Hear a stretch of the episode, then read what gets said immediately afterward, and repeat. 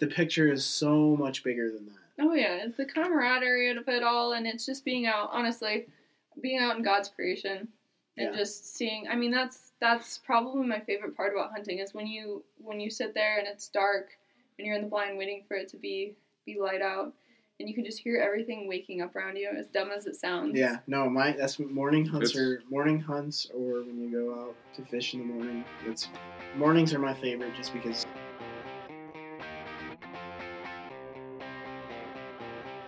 Welcome to this week's episode of the Great Lakes Experience. I'm Colin Blaylock. I'm Hunter Jordan. Today's episode is brought to you by Big Al's Custom Baits. From standard bluegill flies to big custom streamers that you need. Hit Big Al up on Facebook and we'll get you taken care of. Ladies and gentlemen, welcome to episode 9. You're here with Molly VanVranken. And Molly, introduce yourself a little and tell us how you got into the outdoors. Hey guys, um, I'm Molly. Um, I got into the outdoors probably, I'm trying to think of the exact age, 20 years old.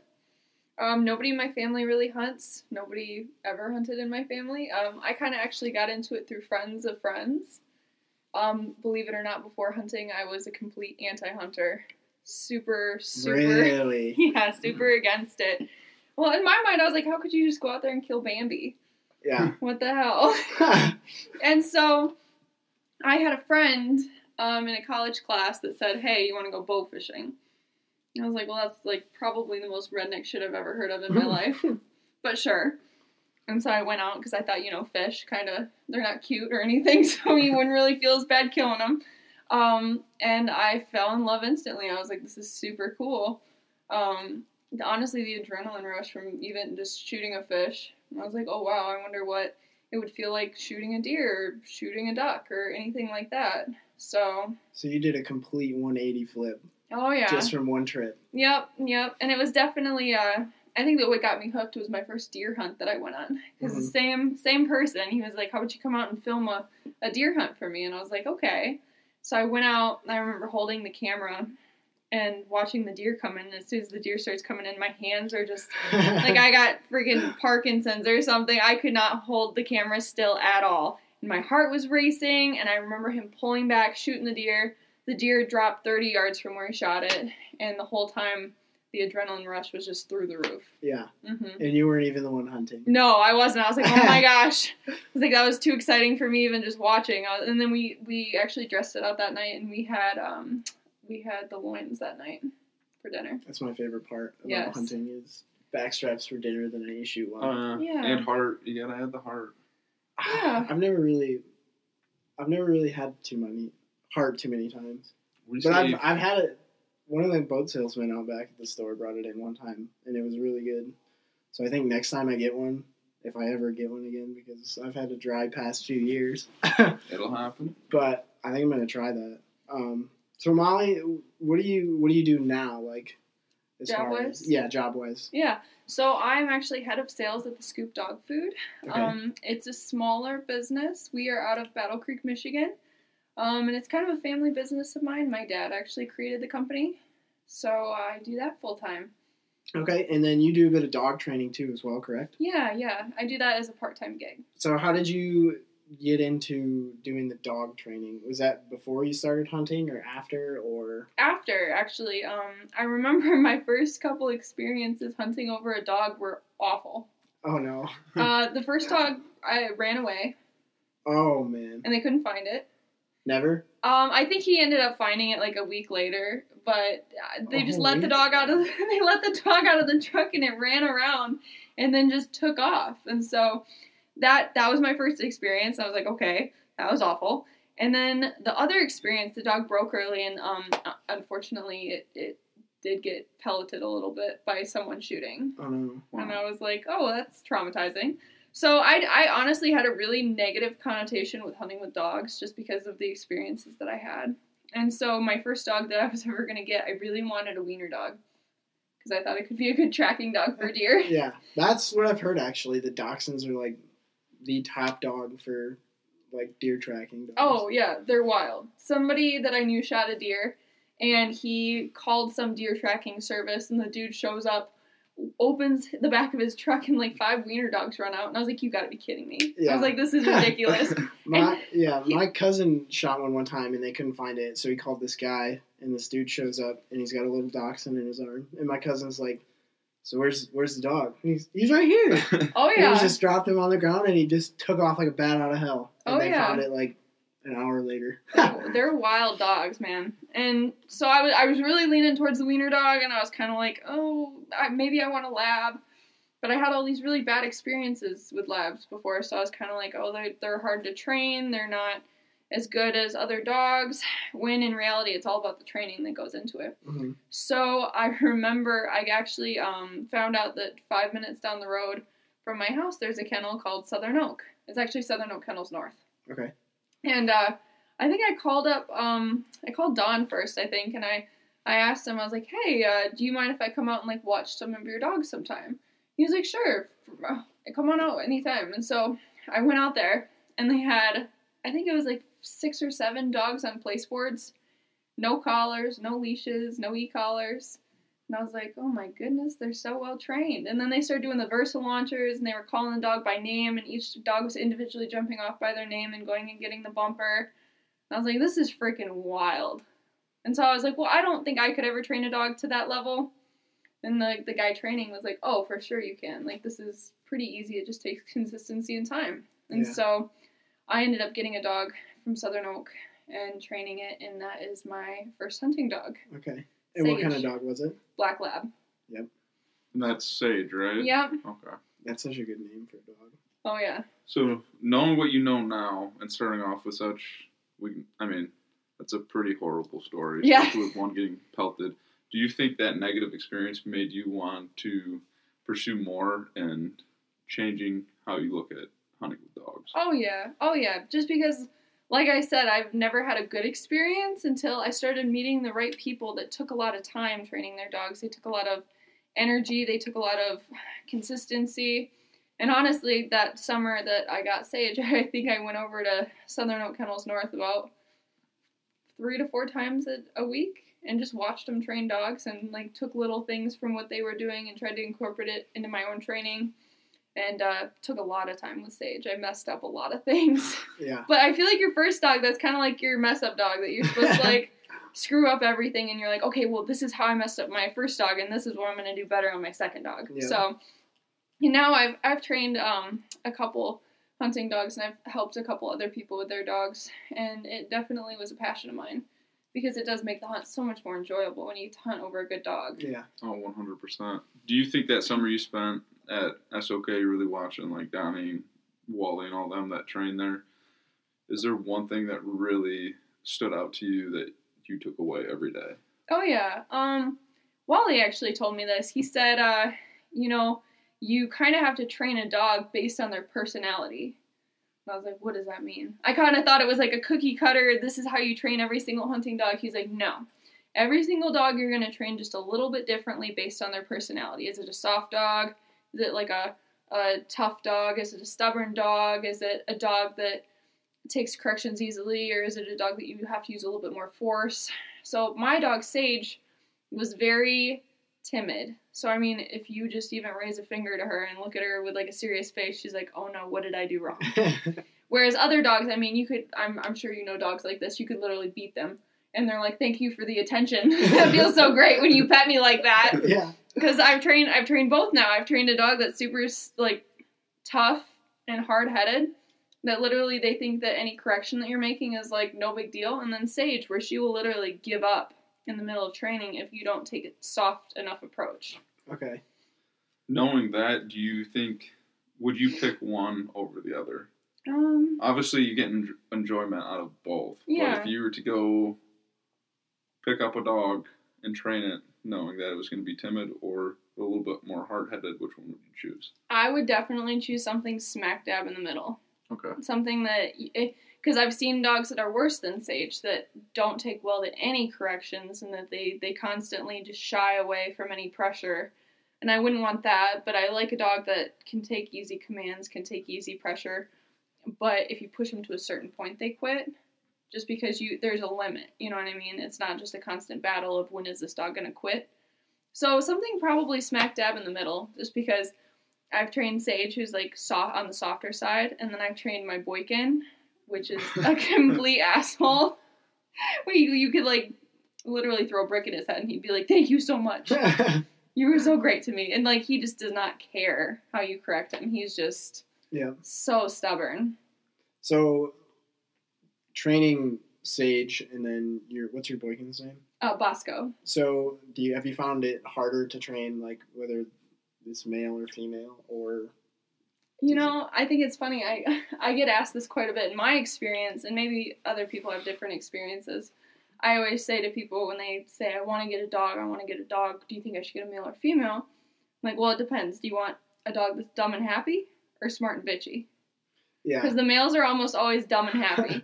they are just happy to be alive, tail wagging the whole time.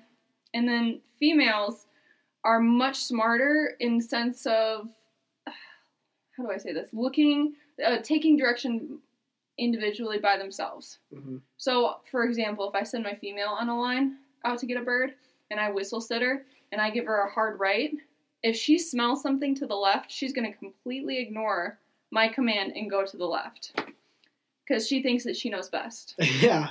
She's like, I smell something over here. And I'm like, well, that's not the bird that I'm trying to get you to get. Go hard right. And she'll say, nope, not going to listen. So she's smart and bitchy because then she comes back and I correct her on it and then she'll be mad at me for the rest of the day. yeah. That's like my dog Olive is just like that. She's got an attitude. And my mom's lab, she's just like that too. And then my brother's black lab, his name's Bo. He's the happiest little dog I've ever seen in my Yeah. entire life. He Yeah. when I walk in the door when I go home, he his tail's just wagging and he brings me the first thing that he sees on the floor. He just picks it up and says, I brought you this present. I'm so happy to see you. Dumb and happy. yep. Um, so when you do you think it's what do you do when you get frustrated like training a dog like that? That's like hard like doesn't want to listen to you when you correct it kind of like so the one thing that I learned in training dogs is you can never put emotion into it. The only emotion you can ever put into training dogs is like the happy, excited. Like if a dog does something good, you really have to. Every single time a dog accomplishes something, you have to act like it's the best thing ever. Good girl, good boy, blah blah blah. Hype them up because dogs feed off of that positive reinforcement. Yeah. But as soon as I find myself like getting frustrated in training or putting any sort of like negative emotion into it, like when I correct a dog, it shouldn't be out of anger. It should just be out of no, you shouldn't have done that. Yeah. Like there should be no negative emotions when you're training dogs. So when I start to find myself to get a little frustrated, I normally take a step back and I'm like, okay, obviously this is something that we're going to need to work on. So let's take a step back, work on something that I know that you're good at and end on a positive note and then we can return to this problem the next day. Okay. That's exactly what I would do. So George is the first dog I've ever trained from Mhm. start to finish by myself, and I'll listen to a lot of podcasts, and then obviously knowing Cody and a little bit of Donnie and Wally, I'd always ask him questions, and everything I always heard was, if you're going a little too fast, take a step back, and really focus on the thing the dogs know how to do, and don't let your emotions get in. Mm-hmm. So a lot of the times I'd find myself getting kind of upset where really it was my fault instead of the dog's fault. So I'd step back, do something the dog kn- knows how to do, and then end it on a positive note for that day instead yeah. of ending it on you being mad at your dog or yeah. Being a complete asshole to your dog. Yeah. Oh yeah. And you don't ever want to you don't ever want to put the negative emotions into it because dogs remember stuff. So the, they'll remember the last time we were out training I was getting yelled at or getting a lot of corrections or whatever and then it's going to all of a sudden create a negative connotation with like retrieving or just working for you in general or anything. Yeah. I know Saturday it was George's first live bird retrieve on her first hunt and that experience of watching your dog from I got her at seven weeks and seeing her now, I mean, I felt like a fucking father. I was Right. like I wanted to cry. but just seeing that is something I take out of dog training and having a dog, it's the best part about hunting to me. Oh yeah. yeah. I agree. It's nice to see those little victories until the very end result where it like all comes together and it clicks. Oh yeah. That's why I like puppy training, and that's why I take on a lot of puppies to train at a time, just because I really like that gradual. Oh, we just hit this landmark today, and then we hit this, and then we hit this, and now we're checking things off on the boxes. Oh, we need to work on this a little bit more, and it gives you like things to progress. And with my dog Sage, now we're at the point where she's almost like a little robot. I mean, there's things we could still work on, but she's to the point where she's had a couple thousand retrieves in her lifetime, and she's only three. She's pretty much, I could give her to anybody, and anybody could run her, and she's going to do a bang up job, no Yeah. matter where, who she's with. So at that point, it kind of gets boring to me because I was like, I know exactly what I'm going to get whenever I get her out of the kennel. Yeah. She's going to perform at this level pretty consistently. I like the working and getting better and progression. Yeah. So kind of stepping back towards more, not more, but the puppy phase. I know some kennels kind of place you with a puppy, but for listeners that maybe have to pick out a puppy out of a litter, is there any recommendations or tips or tricks that you have for them? Um, my biggest, I guess I should call it a pet peeve more than anything. My biggest pet peeve is um, finding a dog based on looks rather than personality. Mhm. So I know a lot of people after I've gotten my Boykin Spaniel that are like, "Well, I want to get a Boykin." And I'm like, "Do you run 10 miles a day?" Yeah. And they're like, no. I'm like, you need to start because these dogs do not ever chill. My Boykin, if I do not take him out and get him exercise at least once a day, will just destroy my house. and I feel like people a lot of times choose a higher energy breed when it doesn't really fit their lifestyle. Mhm. So I guess like that's my first thing is figure out what type of lifestyle you live, figure out which dog will fit that lifestyle the best. Mhm. I know I know people that say like, "Oh, I upland bird hunt. I want a Vizsla." And I'm like, "How often do you upland bird hunt?" And Yeah. they're like, "Oh, like twice a year." I'm like, not the dog for you. Yeah. That's what. So when we were looking for dogs and stuff, like I was kind of stuck on like I wanted an Irish setter or some sort of like setter because I love the way they look. But then I was like, did more research and I was like, that's not gonna work in an apartment. Right. So, right. so then I was like, well, I know labs are good, and we were at we got her at uh at a show that I was at in Imlay City, Michigan. There's always like the, the puppy tent. So Mhm. uh, there was just a, a litter of yellow labs, and I was just looking at all of them, and she was just conked, just asleep, and kind of backfired on me a little bit because she's a crackhead sometimes now. Right. But she was. I would just come back and like check to make sure she was still there to see if it was meant to be or not, and sometimes she would either be asleep or she would just be like looking at the people Aw. never like playing with her siblings or anything like that. She would either be like eyes up here or just asleep. And I said, "You're the one. You're gonna come home with me this weekend." And she's been a great dog so far. I've got no complaints about her. That's awesome. Do you hunt her? Um, not yet. I'd like to. I've been doing trying to do some retrieving training and stuff like that. Nice. But If you were to pick one breed, Molly, to have for the rest of your life, what Labs. 100% labs. I kind of knew that, but I'm right there with you. I'm biased. I've always had labs, and I've had the pleasure of hunting over a lot of dogs Mhm. from short hairs, wire hairs, cocker spaniels, setters, and even a boykin. And they're all great hunting dogs, mm-hmm. But nothing beats the all around house and hunting dog of a lab.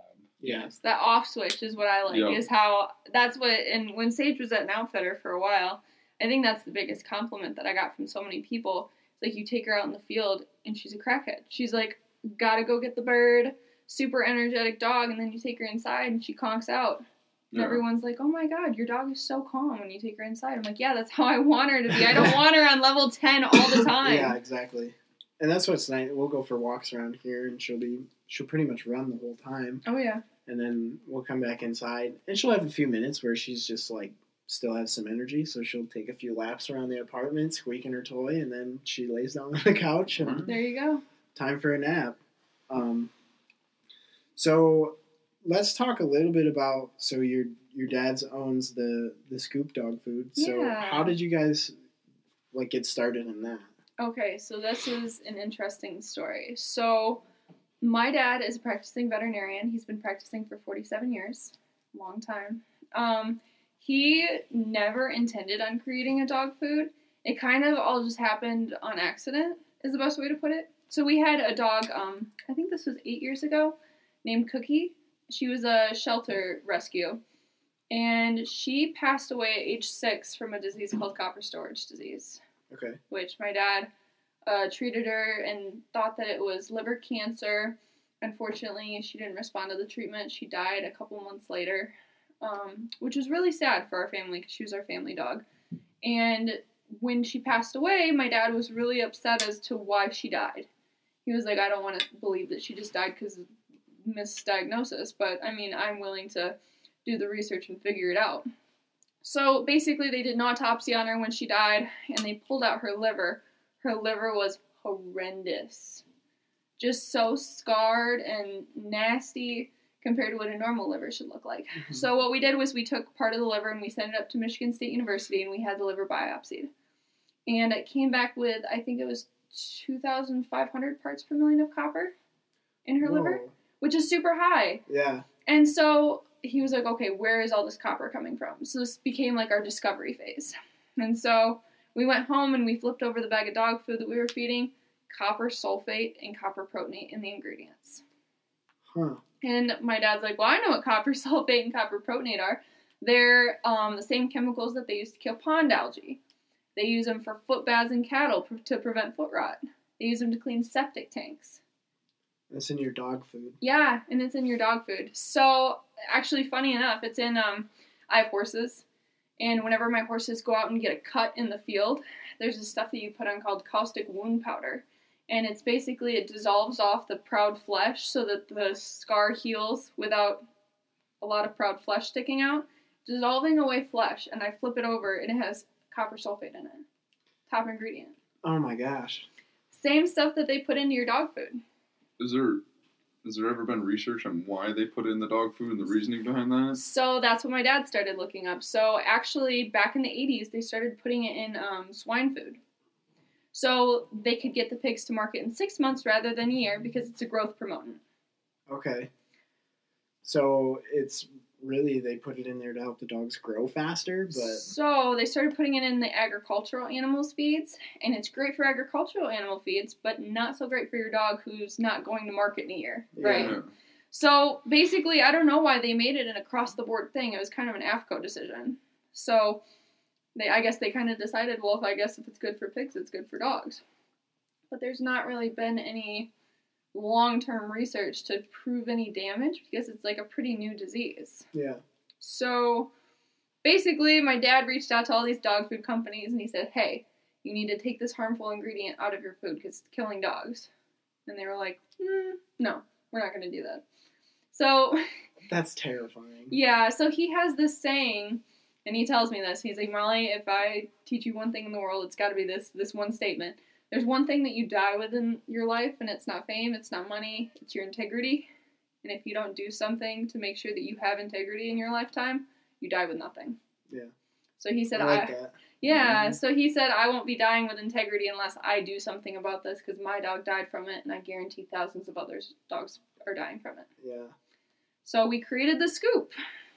There you go. Yeah. So, if you don't mind me asking, what are your main ingredients? Obviously, you're not putting the copper sulfite and everything. Um, so we, we meet the copper requirement through um, other ways. Okay. So we test every single individual ingredient in the dog food, and we measure it in natural copper. So like I could go outside right now and pick a, a leaf off of one of the trees, and there will be a certain amount of copper in that leaf, naturally. So what we do is we test every single individual ingredient, and we meet the AAFCO level of uh, I think ours has 7.4 parts per million of copper. Um, we tested a bunch of different dog foods to see the copper levels, and they ranged from I think it was the lowest was nine parts per million, and the highest was like 43 parts per million. But the standard requirement is seven something you said? So the lowest, the the minimum is seven parts per million. Okay. There is no cap. What? Yeah, Why? that there is no cap. There is no maximum amount. That doesn't make any sense. To Yeah, me, that's really fucked. Especially, I mean, there's obviously research that shows that it is harmful. Yeah. Okay. So my my next question would be, I guess, is like, since your dad discovered all this, like, has there been more research? Like, like once he like took this to MSU, where like they like let's do more research on this, or did it kind of just stop with your dad? So it's actually kind of a it's becoming a more known thing in the veterinary industry. So the thing that is so detrimental about this disease is that the only way you can actually guarantee that a dog has copper storage disease is by biopsying the liver. So it has to die. No, so you have to you can you can biopsy Oh, the liver yeah. when the dog's alive. But if you brought your dog in for a biopsy because you thought that they had copper storage disease, and I said, okay, that's going to be a thousand dollars, what would you say? No thanks. So the average biopsy is about a thousand dollars, Yeah. which a lot of people are not willing to pay for. Yeah. So the only real guaranteed way to tell that your dog's not going to get it is by feeding a low natural copper food. Okay. Which is Scoop. Yeah. The scoop. Now, where is Scoop available?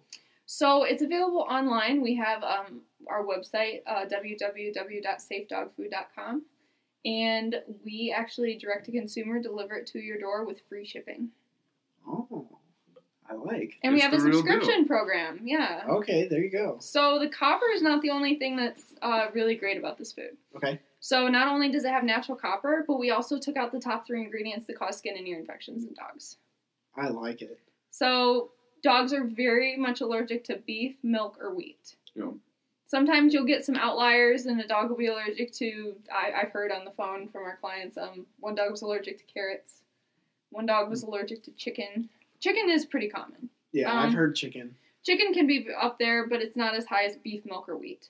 Okay. Um, we've had a couple dogs that have been allergic to barley, but beef, milk, wheat, top ones. We call it BMW. You want to keep your dogs away from BMW. this is our analogy. And you want to feed them the ABCs. So this goes for your treats: apples, bananas, and carrots. Apples, bananas, and carrots. Because Bananas, really? yeah, Huh. because a lot of the skin and ear infections come from the treats that you feed them. Oh, Milk bone, ear infection in a jar. oh no. That's not gonna get rid of the milk bones now. Does your dog get ear infections or skin infections? Um, yeah, she actually just got over. We bought bought some drops for her ears for bugging her. She was itching Okay. all the time. So I'm gonna give you the the advice that's gonna clear all this up.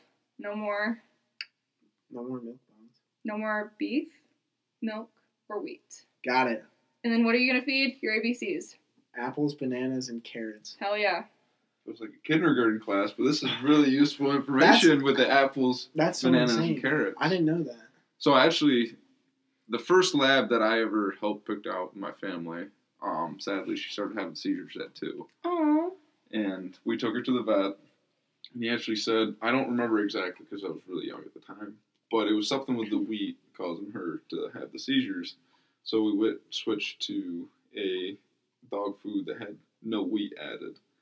Is there other health effects besides the skin infections, ear infections, stuff like that that wheat and other You know- byproducts can cause? I don't know. That's a good question. Honestly, I just know that mostly it's the skin and ear infections, but I would have to look into that. Okay. Um, have you guys ever heard about dilated cardiomyopathy in dogs? Nope, that's No. a big word. Yeah, that's. I don't know if I could repeat that word. dilated cardiomyopathy. Okay. Sounds like dilated, get smaller. Yeah. Cardio Heart, Oh, it's myopathy. bah. so the heart shrinks. Um, Not the heart. So It'd probably be like the vessels. You're kind of on it. So, dilated cardiomyopathy is actually a disease where the heart is overworked in the dog. And they've actually seen a lot of direct correlations between DCM and um, grain free diets. So, the grain is such an essential nutrient to the dog because grain obviously helps with a lot of heart functions. So, basically, what happens with DCM, it happens a lot to golden retrievers. Golden retrievers are the number one predisposed to this disease but basically the heart is working so hard that it's expanding and it's closing up the valves and so eventually it causes heart failure no way. mm-hmm. That is nuts. How much goes into your dog food? Because a lot of people just go to the store and say, "Oh, hey, that's on sale," or "That looks like a good dog food. yeah Like, let's buy that." Yeah, There's a so much of more that goes into it. a lot of it's marketing ploys and that's what gets me with the dog food industry is because like they'll put some shit on a bag that says like, oh, it's got blueberries. It realistically has one blueberry in that entire bag. Yeah. It's just something that makes me think, oh my god, blueberries so healthy. I'm gonna pick this dog food because it has blueberries. You know what I mean? Yeah. So like if you if you I mean obviously you probably use your guys' dog food, but like if you were at the store, like what would be like the first ingredients that you want to see on the list of a bag of dog food? So this is the tricky part. There is different. So okay, first of all, I would say you don't want to see more than one or two proteins. Okay. Sometimes you flip over a bag and it says like chicken, fish, um, pork, and there's multiple different proteins in that.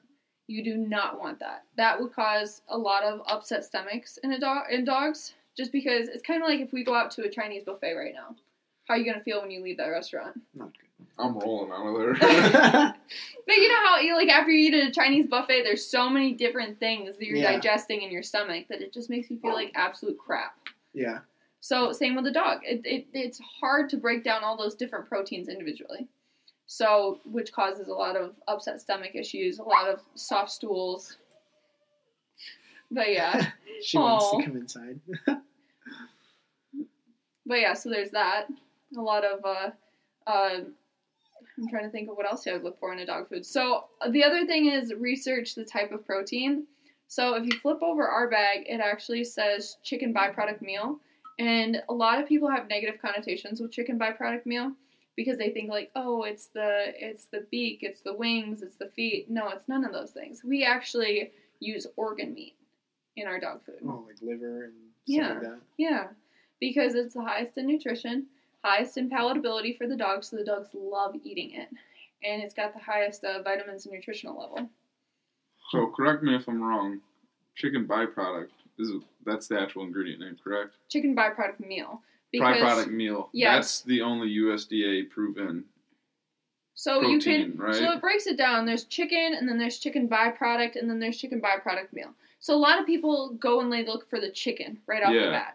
So the thing about chicken is a when you render it into uh, the processing plant or whatever, it gets a lot of water. Okay. in, in- added. So the chicken that you think that you're getting, it's not as high in protein and as high in palatability. I know a lot of dogs that are on straight, um, like the first ingredient is chicken in their dog food. Dogs don't eat it as fast because it's. I mean, if I sat here and cooked a chicken breast for you and fed it to you with no seasoning or anything like that, it's kind of gross, right? Yeah. So that's the same thing then. So the okay. So yeah, so it, it unfortunately the way that it is, we can't put organ meat on the bag. Yeah. We have to label it as chicken byproduct meal. Yeah, because you always hear on the TV commercials, it's like the first ingredient I saw was chicken byproduct meal, and that's Yeah. bad. Yeah, because a lot But of people think it's like tendons and stuff like that. It's not. But Interesting. I, I mean, I can't really talk because I haven't really done much research until recently, like getting a puppy, and obviously talking to you and my brother's girlfriends, a vet going to school for Oh, yeah. veterinarian. But I feel like as dog owners, more people should do research and know what they're feeding their dogs. yeah. Right. Like and that's becoming such a pet peeve to me. Like Oh, if yeah. you're gonna, I mean, it's just like having a kid. You're not gonna feed them something you wouldn't eat. right. Yeah. So why not take the time and know what you're feeding your dog? Right. And that's the hard part is it's it's it's understanding because it's taken me years to get the amount of knowledge that I have right now. Like when I first got into this job, I remember reading on the back of another dog food label it said uh deboned chicken.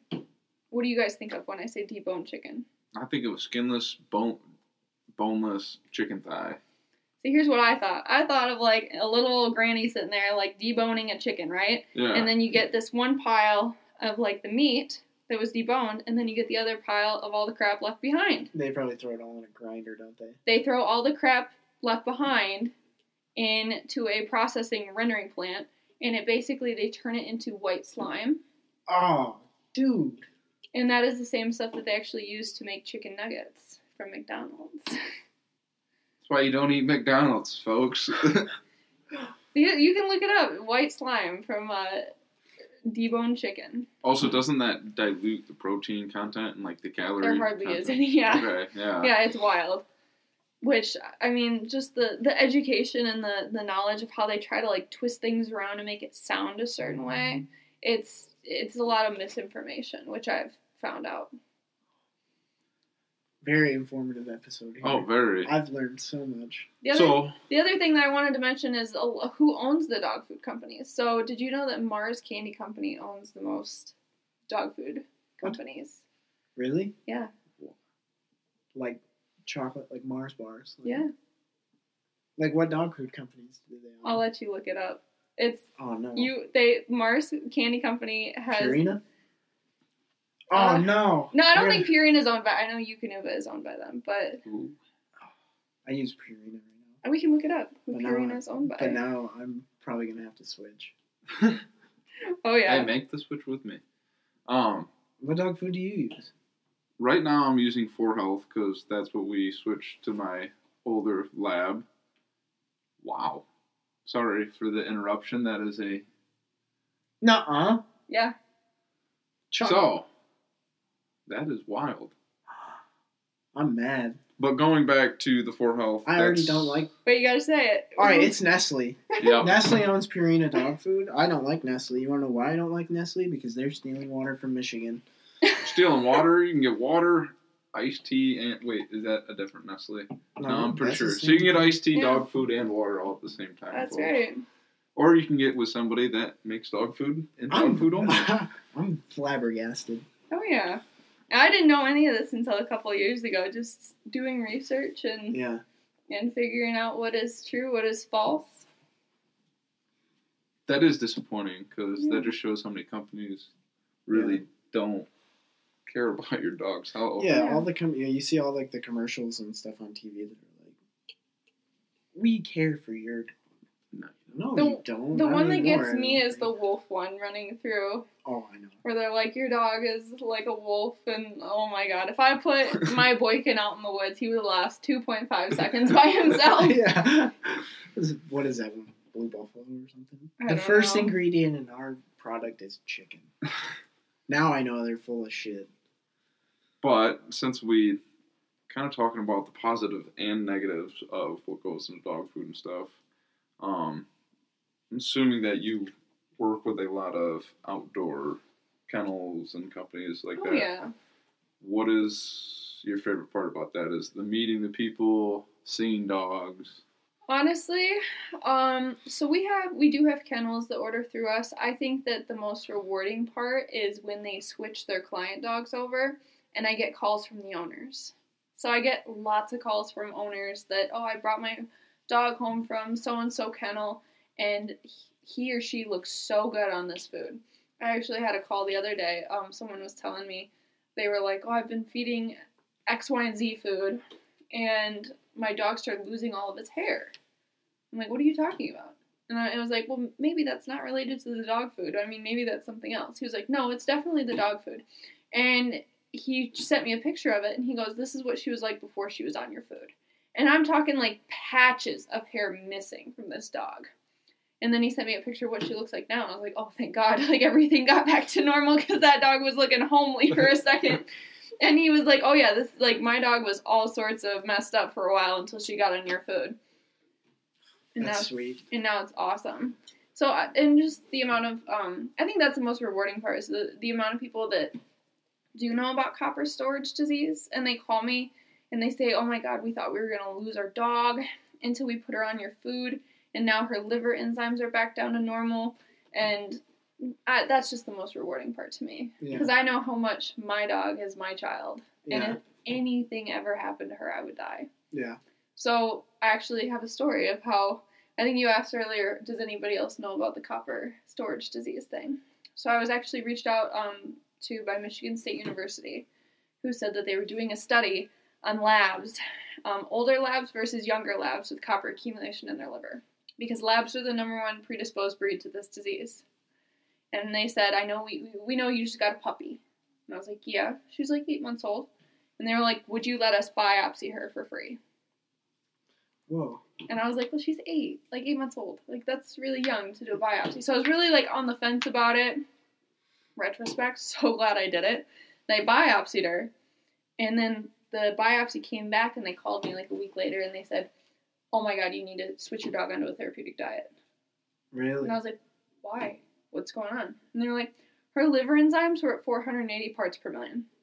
I was like, what does that mean? And they're like, well, like at 500, it, it's copper storage disease. So she's like almost there. So just in that eight month span, She accumulated enough copper. She was on a puppy food. Yeah. So Which was my next question. I can't tell which food, but it's it was just a generic um, puppy food, very very popular puppy food, and she had copper storage disease, and I'm like, what do I do? And they're like, "Th- put her on a therapeutic diet. So there are therapeutic diets out there for specifically like liver problem dogs, and one of them I looked it up online, and you have to get a vet's uh, prescription for it, ninety dollars bag. I was like, yeah, I'm a poor college student. This is not going to work. And my dad said, put her on the scoop because we formulated it with extra zinc. And I'm like, no idea what that means. He was like, zinc binds to copper, so it helps pull out the harmful copper from the liver. Hopefully, it reverses the process. So I was like, okay. So I put her on the scoop. Two years later, we rebiopsied her. Her levels from the rebiopsy are at 230 parts per million. So is that like what is it like a normal? And that's that's pretty That's normal. It went down way way far. Like Well, I mean, you cut it in half there. Yeah. Um, So- speaking of puppy food, Yeah. I mean, do you have more to add to that? No, no, no. I'm good. We always did puppy food, and I was looking at your guys' website. Do you guys have a strict puppy food? So we don't actually have a puppy food. I recommend to people if they're gonna um, feed their puppy our food, I recommend using the performance Okay. because it's about the closest thing you can get to a puppy food. Just because they're so high energy and they're burning. Yeah. Is it kind of like a human where the older the dog gets, their metabolism kind of slows down? yes. Puppies Okay. require three times the amount of energy as an adult dog. Wow. That's a fun fact to know. Yeah. Because I was, because I'm just gonna order some food, and Yeah. I was looking at that, and I still have Georgiana puppy plant, like actual puppy food. Yeah. And Well, like I was olives- looking at that. Yeah. puppy food. Um, that's good to know because I've always wondered, and I mean, if you actually know what goes into the ingredients, I wasn't sure if that changes between puppy and adult foods. Oh yeah. But Yeah. No, I normally tell people to switch the the dogs over at like seven, eight months old. Okay. to our regular formula just because um, the high performance obviously is hot and for a puppy like that's growing once they hit that eight month mark they're almost done growing and they don't need as high of an energy level um, i recommend feeding the performance only if you have the puppy or if you have like an upland bird dog honestly an average lab would be just fine on on our regular chicken or our regular pollock formula So how much should you feed your dog a day? Um, there is a feeding guide on the back, but I kind of base it off of like what I'm doing with my dog. So like right now, Sage gets about a cup and a half in the morning and a cup and a half in the evening. Okay. So we give her. Yeah, but during hunting season, I do bump it up to about two to three um, cups in the morning and in the evening, Just because she's working. just because she's working hard. Yeah, she went down to an outfitter, and uh, at one point was getting like thirty to fifty retrieves a day. That's a working dog right there Yeah. for sure. Um, and kind of speaking about the hunting and eating aspect, a lot of people don't know you're not supposed to feed a dog before a hunt. See, I, I just like um am hearing about this and I would just always wake up super, super early. Honestly, my dog is so bitchy if I don't feed her. Yeah. Yeah. She will not work. Yeah. If we go on a hunt and she did not get her breakfast, she will be like pissed. See, I I grew up, and obviously you have a lot more research than I do, but we never feed our dogs before a hunt. I know if that it they is said anything, you feed them a little bit. But if you feed them a full meal, um, I don't know if there's a scientific term, but their stomach flips Mhm. Because of the food, and it pretty much automatically kills the dog. Yeah, sometimes Right. it flips if they eat too fast or Yup. they drink too fast. Yeah. So we would always hold off and feed them after the hunt. Obviously, we'd feed them a little bit more after the hunt than Mhm. we would on a normal day. But so is that scientifically proven that? I think I my mean, dad what's the guidelines? My dad said to me one time, he was like, "What What was the rule when you were a kid? Before you went swimming, wait thirty minutes before you're Okay, after." yeah. Yeah, makes sense. And. I always heard like an hour or two. Yeah, that's what my dad said. He was like, just don't feed her like literally right before she starts retrieving, because obviously, if he, if the dog gets worked up, she's gonna throw it up, or the stomach's gonna flip, or whatever. Yeah. Like worst case scenario. And so I just honestly feed her at five a.m. and what you start killing birds at 7:30 seven, yeah, seven thirty. So, taking a little track off of dog food, still keeping it with the hunting dogs, what has been your favorite hunting experience with either your dog or another dog since the beginning of this journey? Um, honestly, probably um getting to see Sage's progression because it's like a you know how it is. like you said with your with your dog's first retrieve the other day, like live bird retrieve. It's like you just want to freaking cry. You're sitting there and you're like, I did this. This is so cool that like. I worked so hard and it's all coming together. So I think that that was really cool. And then the other thing is like help uh, a couple other people that I helped train their dogs or just give them advice more so on like consistency patterns or like um, how to how to get their dog to do a certain um, action or required whatever. Um, just seeing them go out and hunt their dogs and seeing their reactions when their dog actually it all clicks together. Um, I know I've like the past few days recently I've been working with Olive on only retrieving when I call her name and when it like when it works when you shout off a bunch of words and then she doesn't move until you call her name.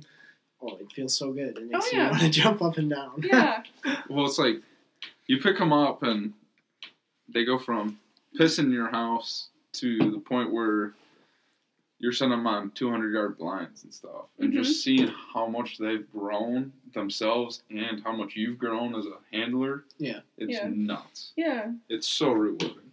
Oh yeah, I'd definitely say that too. It's just the, the my learning curve from never training a dog before to getting to where people are offering me money for my dog. I was like, oh hell yeah, I, I figured something out. So did you did you like did you read any books or anything when you started to learn how to train or like I read a few things online. I don't I, I don't necessarily think I ever stuck to like a book. My biggest thing was just going out there and watching um, Wally every day. Because he I would watch him and I I think I bugged him to death because I'd sit there and be like, Why did you do that? Why did you correct the dog like that? Why didn't you do it sooner? Why didn't you and he'd explain it. He's so patient. He would be like, Oh, I, I did it this way because this dog's a little bit um, quicker, so you gotta correct earlier because by the time that dog turns around it's gonna be here you have to anticipate the dog getting pushed around by the land. Like when a dog goes on a line over a hill, it might go to the right a little bit more to avoid the hill. And I was like, oh wow, like all things I would just never think about. But he was very good at explaining and being patient with me. that's sweet. I've So- seen him hunt with his dogs, and it's one of the most exceptional things I've ever encountered Yeah. in life and hunting. Oh, It's yeah. just it's fascinating. And he reads a dog very well. Oh Like, yeah. he, he does a great job of like I'll I'll watch my dog do something and I'm like, why the hell did she do that? And he'll be like, oh, because of this reason, and like just uh, give me exactly what it was, and I'm like, like I remember one time I came over, like I said, with the hill, like my dog had problems going over hills with her Mhm. lines, and I never thought it was the hill. I was always just like, what is the deal? She won't take this line. She won't take this line. He's like, she's letting the landscape push her around. I was like, what does that mean? He's like, there's a hill there, so she's trying to avoid the hill. And I was like, that's why she's doing that? And he's like, yeah. And I was like, oh, well, that makes perfect sense.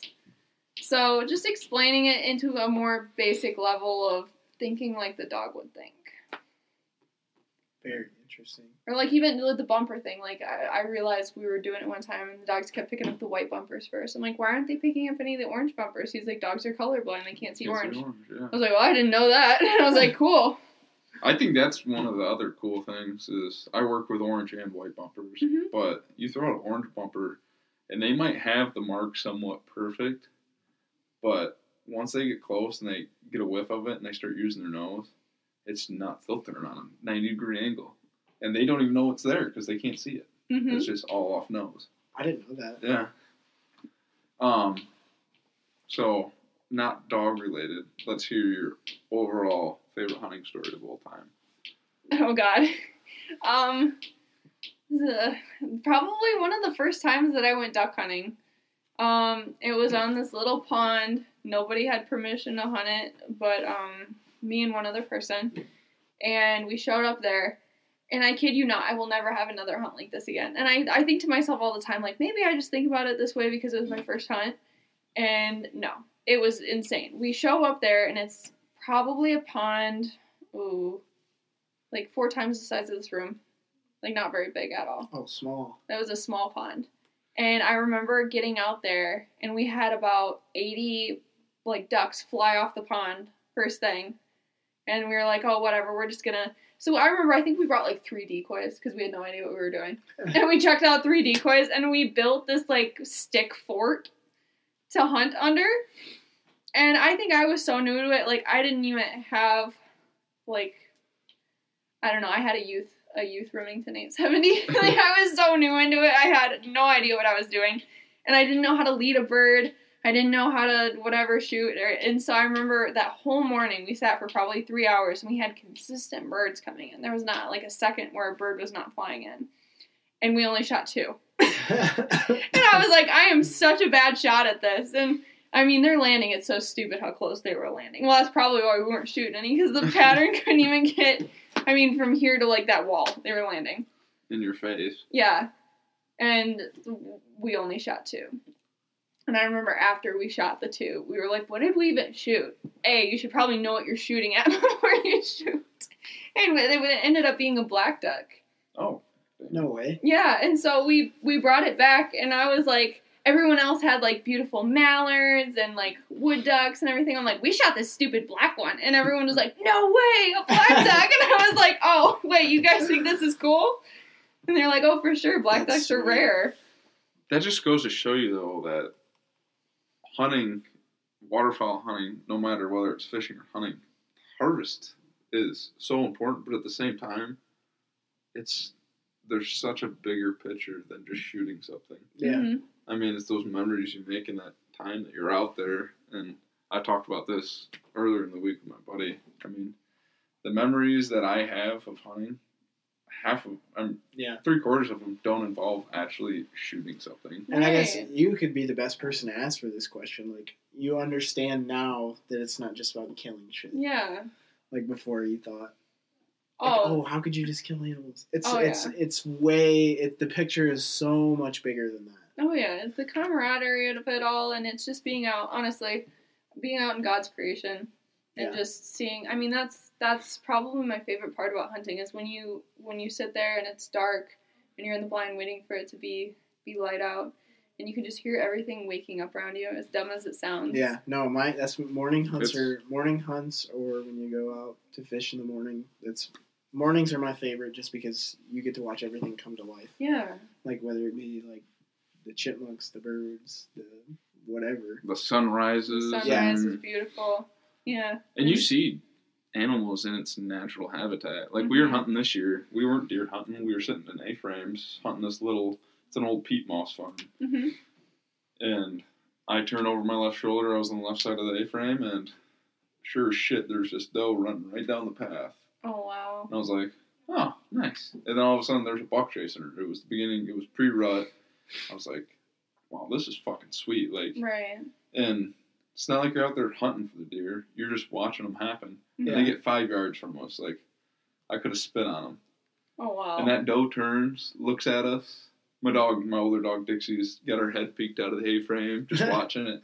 And she turns, and she runs off. That buck's just looking around like, "What the hell? Where are you going?" Right. I just trying to get laid, and he's like, right. I don't care what's going on. He looks at us in the A-frame. He's like, oh, whatever. Turns and walks away. Yeah, it's like you've That's never awesome. experienced that if you never hunted. Mm-hmm. Yeah, and it gives you that adrenaline rush too. Oh yeah. Oh, yeah.